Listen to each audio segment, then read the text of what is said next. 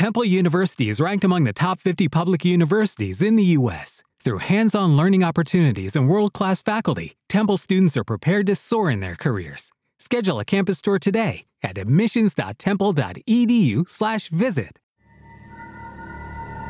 The following podcast is based on actual X-Files cases. On the floor, Modell! Hey, it's Mel Cooley. Modell was unarmed. He purposely drew Skinner's fire. For what possible reason? To protect someone. Linda Bowman. To take the fall for her. That's one hell of a plan, Mulder. The serial killer makes us believe that he's guilty, in turn diverting the suspicion away from the real estate lady. Well, he had me going.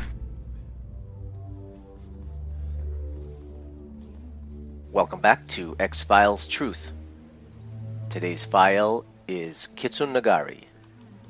X-File number classified. The plot. In Lorton, Virginia, Robert Patrick Modell escapes from a prison hospital, after which the guard on duty dazedly says he had to go. Later, Skinner, Scully, and Mulder arrive at the prison and learn that Modell had suddenly woken up from his coma, induced by Mulder six months previously.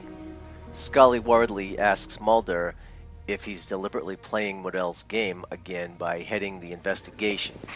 What's Modell's condition? Extremely weakened. The doctors here say that he can barely even walk. Oh, yeah? Yeah, Mulder, I'm amazed he's even alive.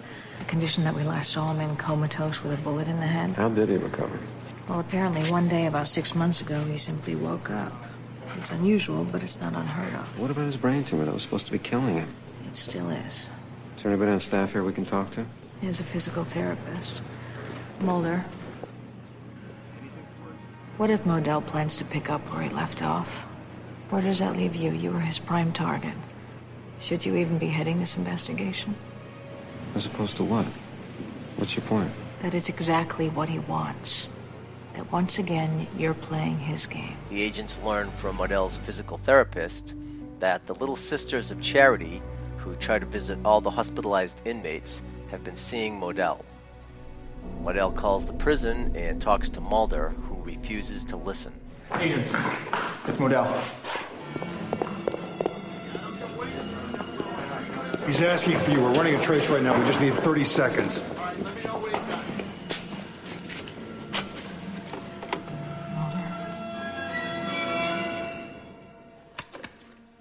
he's got. Yeah. Two words. It's alive.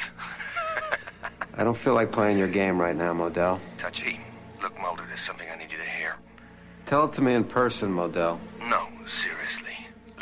No, you listen to me. Either you come back here on your own or I drag your sorry ass back on the bumper of my car. Time. Ten more seconds. When did you turn into Clint Eastwood? Don't let him rope you in. Now stop talking like a tough guy and pay attention. I know you're tracing this call. I don't care. I have something. Mulder, hang up the phone. I need you to hear. Mulder, are you going to listen? We got it. The call is traced to a sports shop in Virginia, where a Carbobar wrapper is left on the counter. Later, Modell is holding a picture of a young woman in a house where a man is covered in cerulean blue paint. The agents identify the dead man as Nathan Bowman, who was the prosecutor at Modell's trial. Kitsunegari, the Japanese term for fox hunt, is written on the walls in blue paint in Japanese. A paint smudge leads the agents to Nathan's wife, Linda, a realtor who has an appointment with a Mister Fox Mulder at a commercial property. Modell uses his influence to affect the first two officers to arrive, but he is not found. When she arrives, Linda tells the agents that her husband had talked about Modell.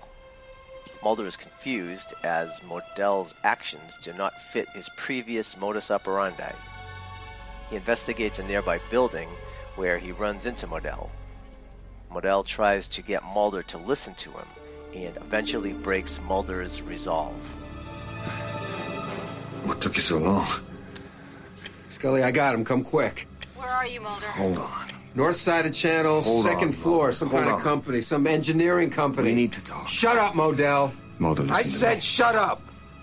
There's something I need you Shut to up, or I will shoot you, you son of a... Mulder. I will shoot you. Shut up! You're going to listen to me. You're going to listen to me, Mulder. I will shoot you. Listen. Mulder. Mulder, what happened? Where's Modell? He had to go.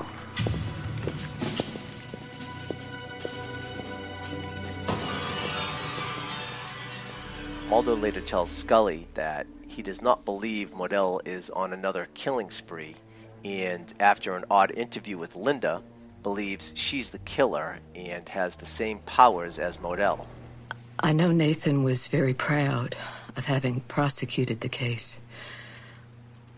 He said this man, Modell, was extremely clever and dangerous, and that he was a menace to society. And Nathan mentioned that an F B I agent had ultimately shot him. Was that you? Yes. He said you crippled him and put him in a wheelchair. Nathan said it was too bad that you just didn't kill him. That it would have saved the taxpayers the cost of a trial.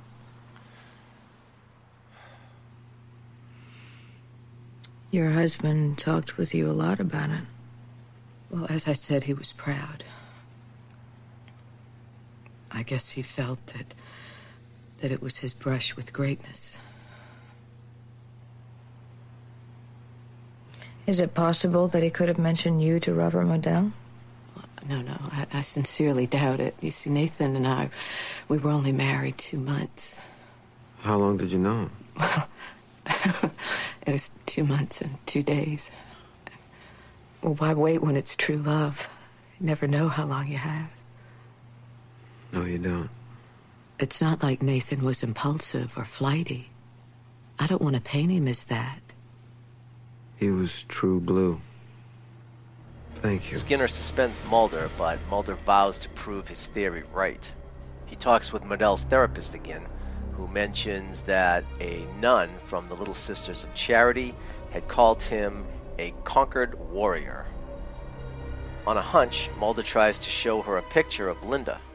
The phone rings, and after stating she's with Mulder, she sticks her hand into a fuse box and is fatally executed. At the F B I safe house, a police car arrives with Modell. Modell enters the room that Linda is in and locks the door behind him. Mulder tells Scully the news of the therapist's death and urges her to keep Linda away from the phone. At the safe house, Skinner finds Linda's room door locked. He kicks the door down to find Modell and Linda, with Modell calmly saying that he has a gun. Without hesitation, Skinner shoots Modell and sees a gun in Modell's hand. But once he's on the ground, Skinner sees that his hand is curled into the shape of a gun. On the floor, Modell! Hey, it's Mel Cooley. On your face, do it now! I said now! I have a gun.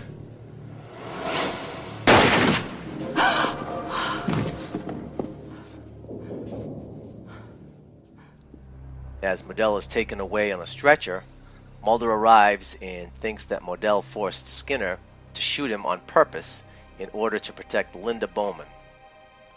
Scully says that Linda has been taken home, at which an annoyed Mulder leaves to see Modell in the hospital. A nurse enters the hospital room and tells Mulder that she has to change the patient's bandages. When Mulder leaves, it's revealed that the nurse is actually Linda Bowman, wearing a piece of paper with the word nurse written on it. Linda then talks Modell's heart into stopping.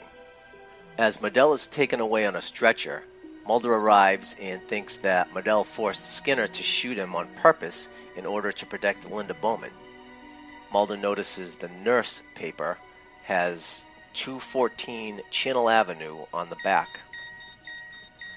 That night, Mulder visits the address and finds Scully pointing a gun at him. And claiming to be controlled by Linda, she kills herself. Mulder hears footsteps behind him and turns around to see Linda Bowman pointing a gun at him. Linda states personal information about Mulder, revealing herself to indeed be Scully, despite what Mulder sees. She fires a shot at a figure moving behind Mulder, and then he sees Scully in front of him, and a wounded Linda behind him on the floor. In Skinner's office, Linda Bowman's brain scan shows an advanced temporal lobe tumor, just like her fraternal twin, Robert Modell. The two had been separated at birth. Mulder has misgivings about nearly killing Scully and feels that he ultimately lost Linda's game. Hand in your field report. And now for my field report for Kitsunegari. I liked Kitsunegari better than I remembered. It was definitely a good episode, and it was really good to see Robert Modell again. I love when they do these sequels like they did with Tooms and For a Squeeze and some other sequel type episodes, but I really enjoy these mind control episodes. Blood is another one um, off the top of my head that we actually kind of get a sequel to, not really a sequel, but uh, Kill Switch is kind of like a, a Blood Part two, but it's in the mind control genre, which I really love, all the mind control episodes that we get from the X-Files. And this is another one, because you can never really tell what's happening, especially when Robert Modell, and now his sister, can kind of, just by the way they speak, make you see things that aren't there. And it kind of makes you think in real life, you know, how much of that actually happens. I mean, maybe not to the degree that we see in the X-Files, but, you know, it's almost like a live hypnosis or something. I don't know. But just the concept of it is fascinating. And it was good to see Modell again here. We also get to see Skinner, even though this isn't a mythology episode. But he's not exclusively in mythology episodes, but it's probably, I think, ninety percent. But it's always good to see Skinner in the Monster of the Week episodes to give it that kind of continuing thread throughout the whole series. I definitely liked Pusher better than Kitsunegari, but Kitsunegari is definitely a good episode. Like I said, it's a Monster of the Week. But for the sequelizer, you could definitely have a sequel for this, even though his sister is shot. I don't know, might be pushing it if he has more relatives that have the same power, but hey, if two people have that same power, then three definitely do. So it's it's got a potential for a sequel. And it wouldn't even have to be specifically with just his family. That could be a power that, you know, people have all over the world. But on my one to ten scale, I would probably give Kitsunegari a... maybe an eight, something like that. It was really good. I would definitely watch it more than once. So I'd give it an eight. And another thing I really love about the X-Files is they always seem to put a stamp on things that in the future, if you ever come across those things or hear people talking about them, they're automatically associated with the X-Files, even though the X-Files didn't invent them. And in this case, cerulean blue. You know, you can never hear cerulean blue and not think of Robert Patrick Modell, you know, so, and they used it even in this one too. Cerulean blue was the paint that covered the uh, her husband, and the X-Files do that all throughout their seasons and series, like when that fluke creature came up through the that Portageon. You know, a lot of people kind of associate that, you know, or, or whenever they use one, they'll think of that episode, or just, you know, on and on. There's a, there's a ton of examples, but cerulean blue, that's the X-Files color. It's just automatic now, you know. And how many shows after the X-Files put the word files in their show name, you know, from Forensic Files to U F O Files, Alien Files. I mean, there's just so many different episodes that, you know, they'll stick the word files in there, and it just automatically connects them somehow with the X-Files. I mean, the X-Files is really ingrained in our culture, more than people probably realize. But that's about everything I have for Kitsunegari. Now let's head down to the Chem Lab and see what Agent Angela has for the chemistry between Mulder and Scully for Kitsunegari.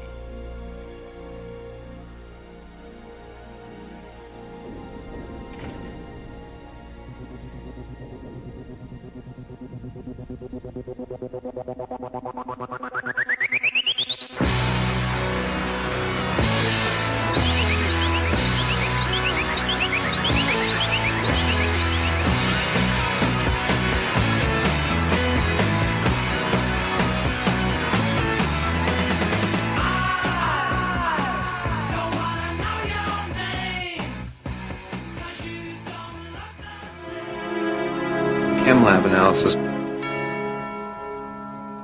Hello, agents. Mulder and Scully get called in to investigate Modell, the cop killer who had to go from the high-security psychiatric facility, where he'd previously been in a mostly vegetative state. Robert Patrick Modell, apprehended as the Ronin killer the first time around from the intense Pusher episode. This time, Mulder and Scully are in great form at the briefing with the rest of the law enforcement squad that's been called in. As far-fetched as it may sound to this group, our heroes know this psycho backwards and forwards, presenting a united front as far as what everyone has to do if they want any chance of catching him. Echoing Mulder's recent concern for her emotional well-being in Emily, now the roles are reversed, somewhat. Scully now expresses it for him, wanting to be sure that he's okay, chasing after the Pusher, and being his worthy adversary the second time around. Considering Mulder was forced to involuntarily hold a gun to his own head the first time, he assures her, and us the audience, that he's fine, and more determined than ever to get Modell before the killer forces his will on someone else. Listen to me. Now you listen to me. Either you come back here on your own or I drag your sorry ass back on the bumper of my car. Time. Ten more seconds. At the infamous cerulean blue paint murder scene, Mulder and Scully learn from a translator that the characters crudely painted on the wall mean Kitsunegari, or fox hunt, meaning, of course, that Modell is on a hunt for Fox Mulder. Great. Soon, Mulder and Scully uncover the connection between Modell and Missus Bowman, the late prosecutor's wife, but not before they have one of their skeptic versus believer face-offs over what Modell may or may not be capable of. This is becoming a pretty well-worn groove by this point, considering Scully's known since the nail-biter end of Pusher what this human monster of the week can do to his victims. The most unsettling part of this is Mulder's deadpanned, he had to go. Thankfully, all Mulder gets is the humiliation of being forced to let Modell get away. Despite that, and the arguments from both Scully and A D Skinner, Mulder's the one who makes the connection that Modell and Linda Bowman are, in fact, brother and sister, and she has the same ability. In another role reversal that echoes Pusher, Linda makes it appear that Scully shoots herself. This has to be the most intense scene in this whole episode, to me. The woman who appeared to be Linda changes back into Scully, and the real Linda is the one who ends up getting shot. Even though Mulder prevailed, as Skinner points out, I think it's safe to say he won't get that image of Scully lying in a pool of blood out of his head for a good long while. Until next time, this is Agent Angela.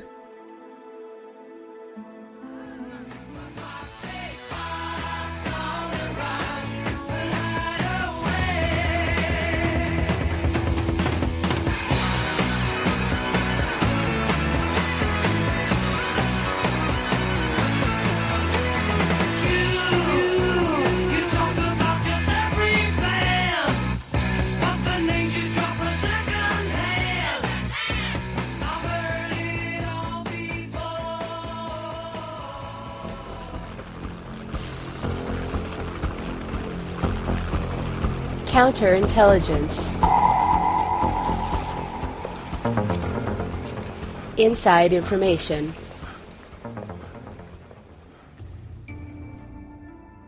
This is Agent Stone with Counterintelligence with X five point eight Kitsunegari. Original air date January fourth, nineteen ninety-eight. Written by Vince Gilligan and Tim Minear. Directed by Daniel Sackheim.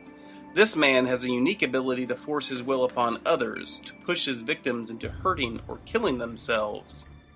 In this episode, Mulder and Scully search for the infamous killer Robert Pusher Modell, a human with the ability to force his will onto others after he escapes from prison.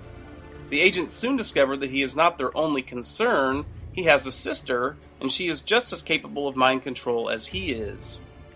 Kitsunegari serves as a sequel to the third season episode Pusher, and this episode's title means Fox Hunt in Japanese. The episode was written by Tim Minear and Vince Gilligan, and Minear's original idea for the episode involved a convicted criminal who happened to be an atheist. While in prison, he would have heard the voice of God commanding him to kill a truly evil man, and then he would have suddenly found himself mystically transferred out of the prison. Although the police would be after him, only Mulder would believe he was working for the greater good. Minear noted that, "I pitched it and I was going to do it eventually until we found ourselves at a point in the year where we needed a script really fast." Executive producer Frank Spotnitz suggested to Minear that the convicted atheist should actually be Robert Modell from the third season episode Pusher. After this was decided, Minear put aside the Word of God story, as it was called, teamed up with Gilligan, and the two wrote the final script. Robert Wisden, who had played the original role, was available for the episode. In addition to his appearance on The X-Files, he had also appeared on the Chris Carter-created series Millennium. Diana Scarwid was cast as Modell's sister. The body of Nathan Bowman, Linda's husband, was created by drenching an in-house dummy with the correct shade of paint. The scenes filmed to look as if they were at the Lorton Penitentiary cafeteria were actually filmed at a former hospital storage facility. In order to dress the set, the structure had to be completely cleared of debris and garbage. This required that several old pumps housings be jackhammered into smithereens. The series hired two Japanese translators to yield a proper translation of the phrase fox hunt for Kitsunegari, due to the fact that fox hunting is not readily rendered in Japanese. This is also the first episode in which Mulder's mother, Tina, is named. There aren't too many sequels in the world of The X-Files, and even fewer of them are planned well in advance. "We didn't set out to write a Pusher sequel," says co-writer Vince Gilligan, referring to the season four episode in which Robert Modell first appeared. "We were facing a looming deadline, and Tim Minear was scheduled to do the episode. He was looking around for ideas, and Chris had an idea about a guy who everybody thinks is evil, but Mulder, being Mulder, realizes that this is a guy that's actually trying to accomplish something good. It was sort of a nebulous idea. We thought of a scene where a guy escapes from some maximum security institution, a former serial killer or something, and everybody thinks he's out to kill again. It suddenly just occurred to us one day when we were trying to make that work, why don't we take a character we've already seen and we've got some history with, like Pusher." Gilligan attributes the success of the episode, at least partially, to the savvy eye of director Dan Sackheim. "I enjoyed working with him a lot," Gilligan says. "He was fun to work with. He's a demon for details. We had a very long, what we call a tone meeting, when the director and the writer sit down and the two go through the script page by page. He wanted to know what I wanted for every last little bit of business, and he also asked a lot of logic questions. He really keeps a writer on his or her toes by saying, why does this character do this? Why is he thinking this? He's just very smart that way, and I think he's got a good visual sense." Now, to not try to rehash some of what we've already covered, you can go back to the episode Pusher that we've previously covered to find out more about Patrick Modell, telepathy, and the abilities that go along with that. As for now, I'd say this case is open. So the final word on Kitsunegari: then how come I feel like I lost?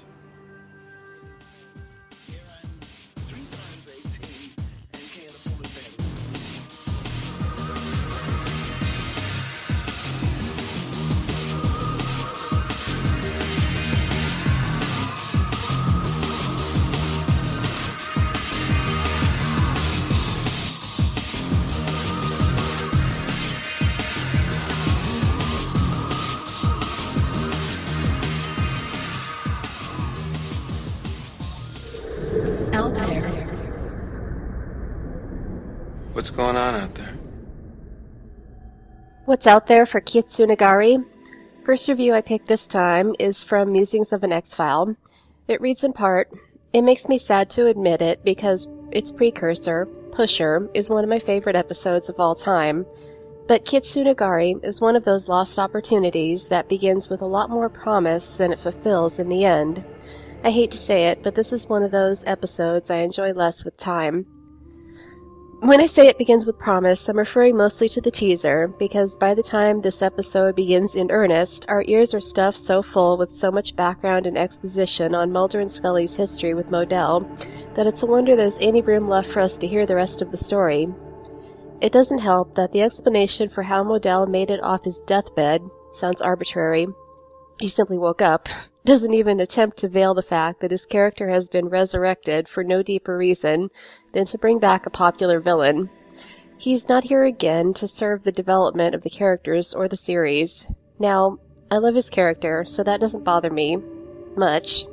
But the fact that Modell has no real reason to exist, let alone a solid motive to drive his character forward in the plot, is one of this episode's main weaknesses, and it becomes more obvious the further along we get. Ostensibly, we're supposed to infer that Modell is trying to stop his vengeful twin sister from taking the same path to destruction he did. But why? Last time we saw Modell, when he was conscious anyway, he was ready and willing, even eager, to go down in a blaze of glory. You're telling me that wasting away as a human vegetable in prison lessened that desire to prove himself as a warrior rather than increased it?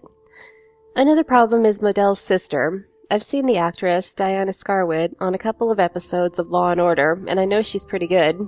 But something about the chemis- chemistry between her character and Modell's, and worse, her character and Mulder's, lacks a spark. Modell and Mulder were so good together in Pusher that you almost felt they could have been friends under a different set of circumstances. Linda Bowman antagonizes Mulder, but without the same charm and aplomb. I realize she couldn't and shouldn't be an exact repeat of Modell, but she should at least rival him in interest if she's going to displace him as the main villain of the story.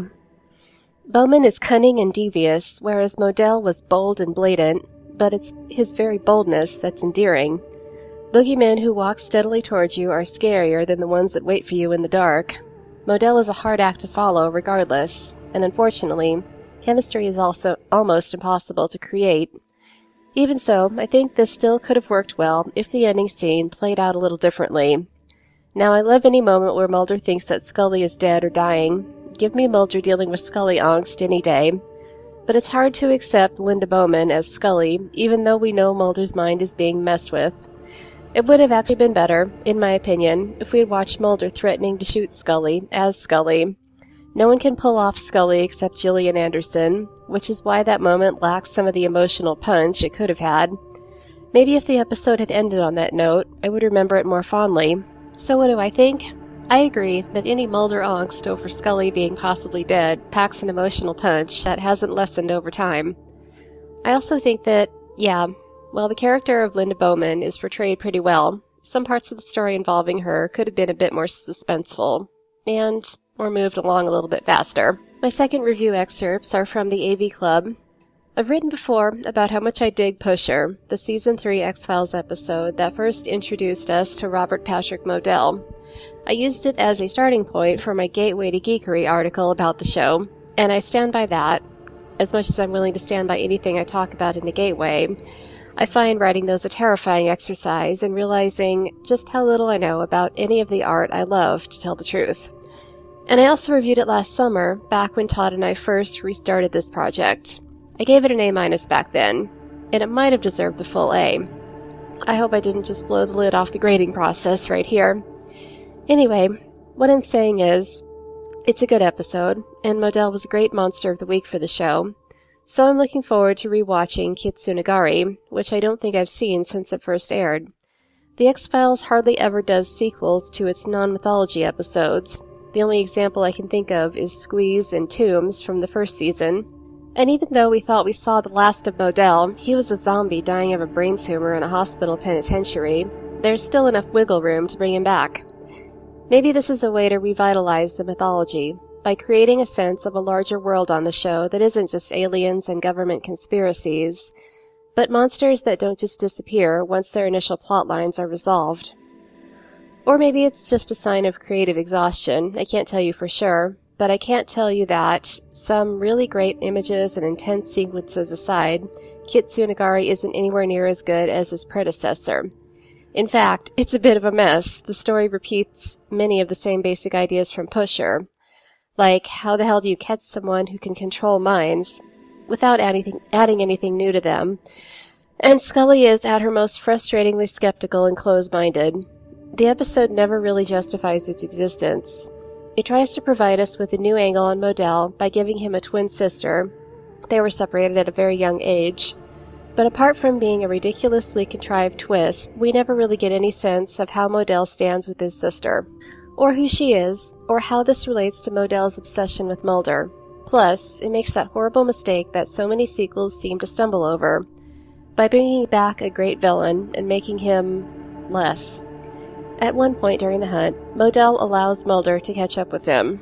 The two have a chat, and we're not privy to the meat of the conversation, but once it's over, Mulder's vague doubts about the offness of the situation solidify into outright theories.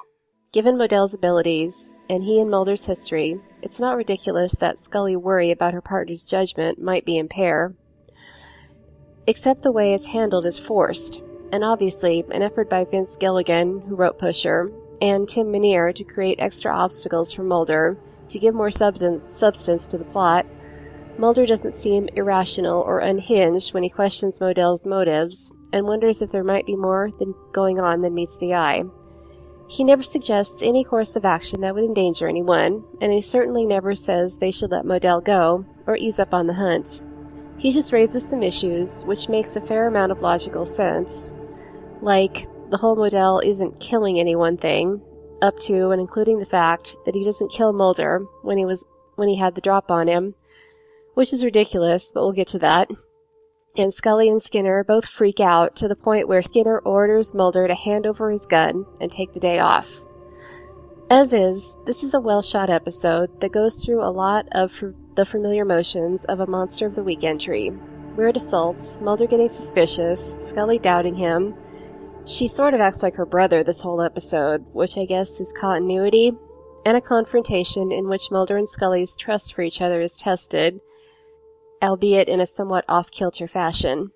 Linda pushes Mulder into thinking Scully has shot herself, and when the real Scully shows up, he sees her as Linda. It's disorienting, and not entirely in a good way.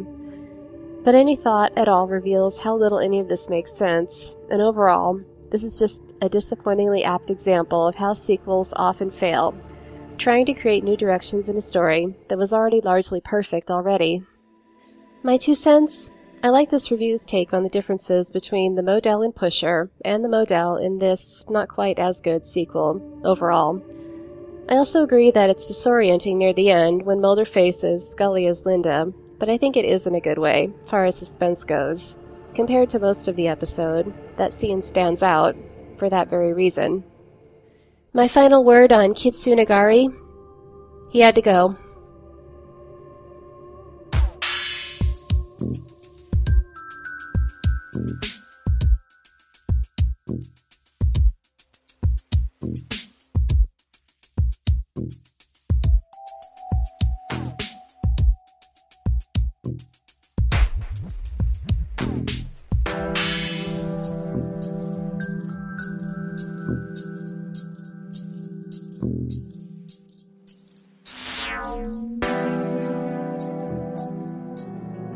Character profiles. But these aren't human, Scully. Profiles in character. From the look of it, I'd say they were alien. This week's profile: Robert Patrick Modell, also known as Pusher. He was a rather ordinary man who, through an accident of nature, developed mind control abilities that allowed him to work as a contract killer. His title, Pusher, comes from the fact that he was able to push his will onto others, taking control of their actions. Dana Scully summarized Modell as a little man who wishes he were someone big. In reviewing Modell's life history, the prevailing adjective used by F B I agent Fox Mulder was average. After graduating from a minor community college, he joined the U S military, applying first to become a Navy SEAL, or, failing that, an Army Green Beret. Though he tested reasonably intelligent, he was quickly washed out of both programs and ended up a supply clerk at Fort Bragg. After a general discharge, Modell later applied to the F B I, but was flunked on the basis of psychological screenings, which classified him as an acutely ego-centered, having no regard whatsoever for other people's feelings or welfare, and also extremely paranoid towards government institutions and authority in general. Another disqualifying factor was his need to invent grandiose details about himself that were quickly exposed as lies. For instance, he claimed to have been combat trained by ninjas in Japan and Gurkha commandos in Nepal, when in fact he had never traveled outside the United States. Before he came to the attention of Mulder and Scully, his last recorded employment was as a clerk in a convenience store. His life changed when he developed a brain tumor that endowed him with telepathic abilities. He found that he was able to influence other people's minds, usually through the use of his voice. Using this power consumed a great deal of his metabolic energy, and he had to compensate by consuming high volumes of energy bars and protein shakes. He also had to take medication for epilepsy, which he developed as another side effect of the tumor. Modell began working as a freelance hitman, advertising himself in various martial arts magazines under the pseudonym Osu, the Japanese word for push. He carried out fourteen assassinations, all of which were ruled suicides because he was able to convince the victim to kill him or herself. Although his tumor was operable, Modell was so enamored of his new power that he refused medical treatment, even as his health deteriorated. When he was only a short length away from death, he decided to go out in a blaze of glory and called the F B I to confess to his murders, setting off a manhunt that eventually caught him. In keeping with his self-aggrandizing fantasies, Modell liked to read Japanese philosophy, especially warrior codes like Bushido, and started to imagine himself as fearless and invincible. Also, in keeping with this view, he sought out a worthy adversary to fight and fixed on Mulder. After leading Mulder and Scully on a cat-and-mouse chase during which he killed or maimed several other F B I agents with his abilities, he lured Mulder into an evacuated hospital where he used his abilities to force Mulder to play Russian roulette. After firing empty chambers at Modell and himself, Mulder was forced to turn the gun on Scully, but he was able to resist the mind control long enough for Scully to activate the fire alarm, breaking Modell's concentration and hence his control over Mulder, and then Mulder turned the gun on Modell and shot him in the chest. Modell was hospitalized in a coma from which he was not expected to awaken before he succumbed to the effects of the tumor. However, he did regain consciousness and was incarcerated in a seemingly vegetative state, having never regained normal brain function. About two years after his encounter with Mulder and Scully, he secretly regained both his cognitive function and his unique abilities and escaped from prison. Mulder and Scully were tasked to hunt him down, but eventually realized that Modell was actually trying to stop his fraternal twin sister, Linda Bowman, from killing everyone associated with his conviction, including the two F B I agents. As his sister, Bowman developed a brain tumor and the same persuasive abilities as Modell, and was secretly motivated to take revenge on her brother's behalf. In the mistaken belief that Bowman was a target for Modell, she was placed in protective custody, and Modell was shot by F B I Assistant Director Walter Skinner as he was trying to confront her. While Modell was in the hospital, Bowman visited him alone and performed a mercy killing by using her power to persuade her brother to stop his heart. Bowman was later apprehended by Mulder and Scully. As a result of his brain tumor, Modell was capable of mentally dominating people just by speaking to them.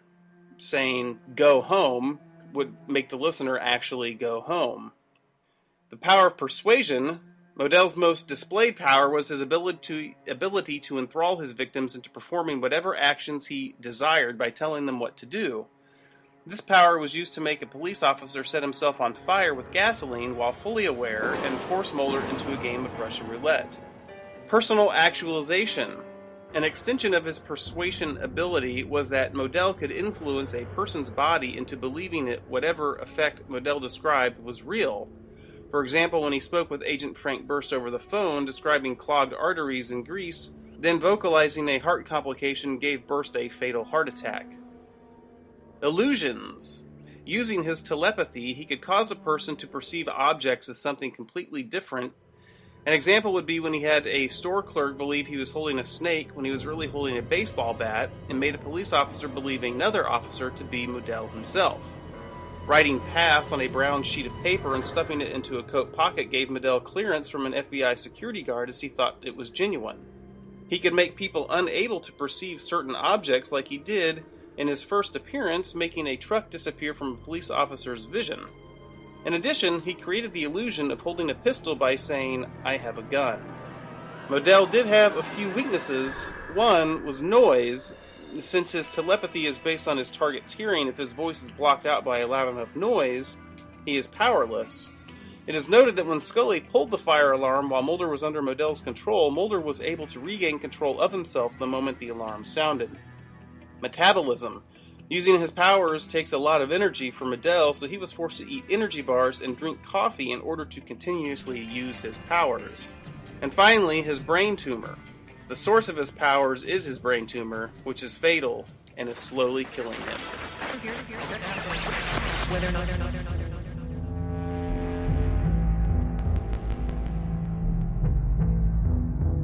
What the fuck?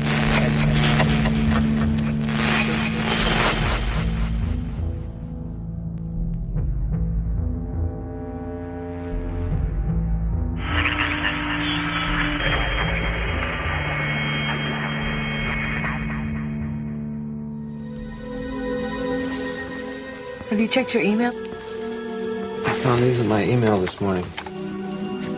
And now the female with the emails, Agent Angela. Hey everyone. There's been some chatter I've been following on both Facebook and Twitter about the new X-Files Cold Cases audiobook. Reviews are mixed. Some really like it. Some others think it could have been better. Gigi at Trulia Venturas on Twitter points this out. Characters having to narrate out actions really grated on me. It needs some sort of narrator when we don't have visual cues. Too easy to get lost. Sabrina at S M P C A wonders, was David and Gillian in the same studio because the convo didn't have that Mulder and Scully feel? Hmm, interesting. I love audiobooks, and I'm always listening to one downloaded on the Overdrive app from my local library. I don't know if I'm going to cough up the monthly fee for Audible, but for those of you who have, and who have listened to the X-Files Cold Cases, what are your thoughts on it? Tweet us, Facebook us, email us, or drop by our website and let us know. I also shared on our Facebook page a link to David Duchovny's take on the project. He said in a recent interview, "Since we started twenty-four years ago, there have been so many iterations of the show, and so many different kinds of expressions of the show. I remember way back when, I was so pleased that there was a comic book. Like, oh my god, it's a comic book for the X-Files. Now I can retire." Um, not quite retired just yet, are we, David? And we fans couldn't be more pleased. That's pretty much what I have for this time around. If you've been enjoying the podcast, we'd love it if you'd leave us a star rating or a review on iTunes. It doesn't have to be long. That's definitely what helps us the most. And of course, you can get in contact with us on Twitter, Facebook, or through our website, X Files Truth dot com. And remember, the truth is still out there, and it's never been more dangerous.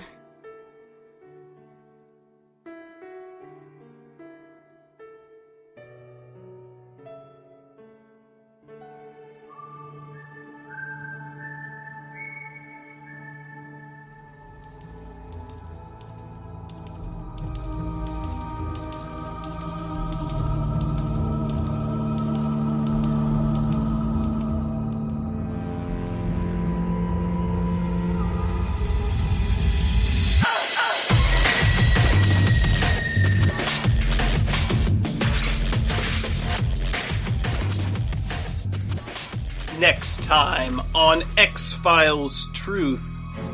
In a blight-stricken farm town, a series of murders is attributed to child abuse.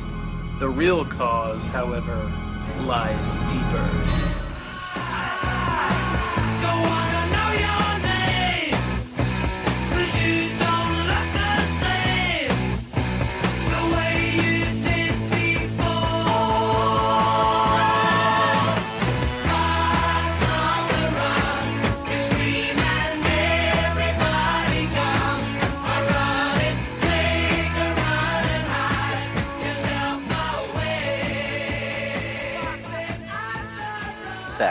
File for Kitsunegari, and we wanted to thank all you guys for listening to us all these years and supporting us, and especially the new people.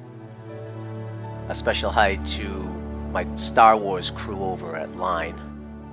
How you guys doing? And again, I can't do this without Agent Angela, Agent Stone, and Agent M for all they do for this podcast. It's incredible. They're so devoted to the X-Files, and it makes this really possible here. If you want to find out about the music that we used, just go to X Files Truth dot com. We post it all there, along with all the other content that we referenced in the episodes. And don't forget to send us an M P three recording of you telling us anything you want to say about X-Files related topics, just attach it to an email and send it to X Files Truth at live dot com. And that about wraps it up for Kitsunegari. We'll see you guys the first Sunday of next month for Schizogyny.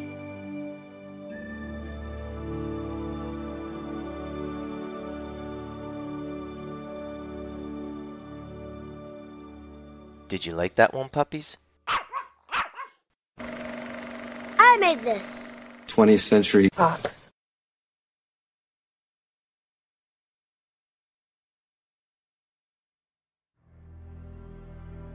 Hello again, this is Agent Stone. I just want to share everyone a story. Um, recently I had the chance to meet William B. Davis, otherwise known as the Cigarette Smoking Man, or C G B Spender. Uh, he was at a local horror movie convention where I live.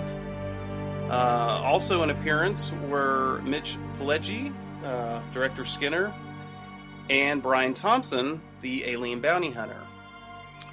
Uh, unfortunately, I only met um, the Smoking Man because the autographs and amounts for pictures were just so overpriced, in my opinion, that I really didn't want to spend hundreds and hundreds of dollars just to talk to somebody for a couple of minutes, get an autographed picture, and be on my way. Um, meeting the Cigarette Smoking Man and getting a picture with him cost me sixty bucks alone.